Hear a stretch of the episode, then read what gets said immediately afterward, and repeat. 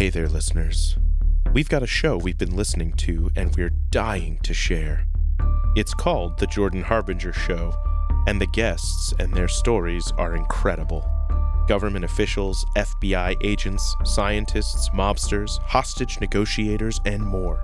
Just recently, they had KGB spy Jack Barsky on the show. A must listen if you like real stories told by the people who experienced them. Jordan has a knack for getting his guests to reveal insights that have never been heard before, in the hopes that what we learn might come in handy in a pinch. Here's a one minute trailer from the show. Go check it out on Apple or wherever you get your podcasts. Link in the description below. I was untouchable. I was above the law. I was always bypassing customs and passport control. So, a young person, it really feels good because I never liked rules. How did you flip to eventually becoming full American? I know they tried to call you home. Can you take us through that?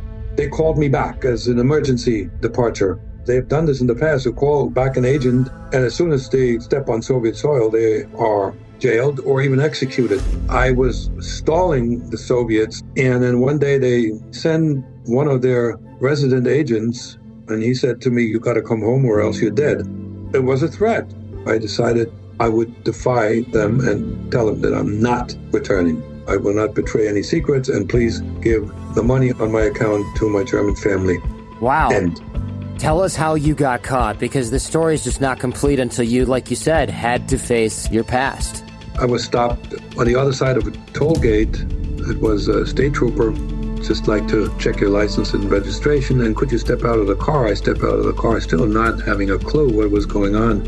Out of the corner of my eye, somebody approaching me from the back. The fellow introduced himself. He says, Joe Riley, FBI, and he showed me this badge. We would like to talk with you. The first question I asked, Am I under arrest? And the answer was no. Then I said, What took you so long?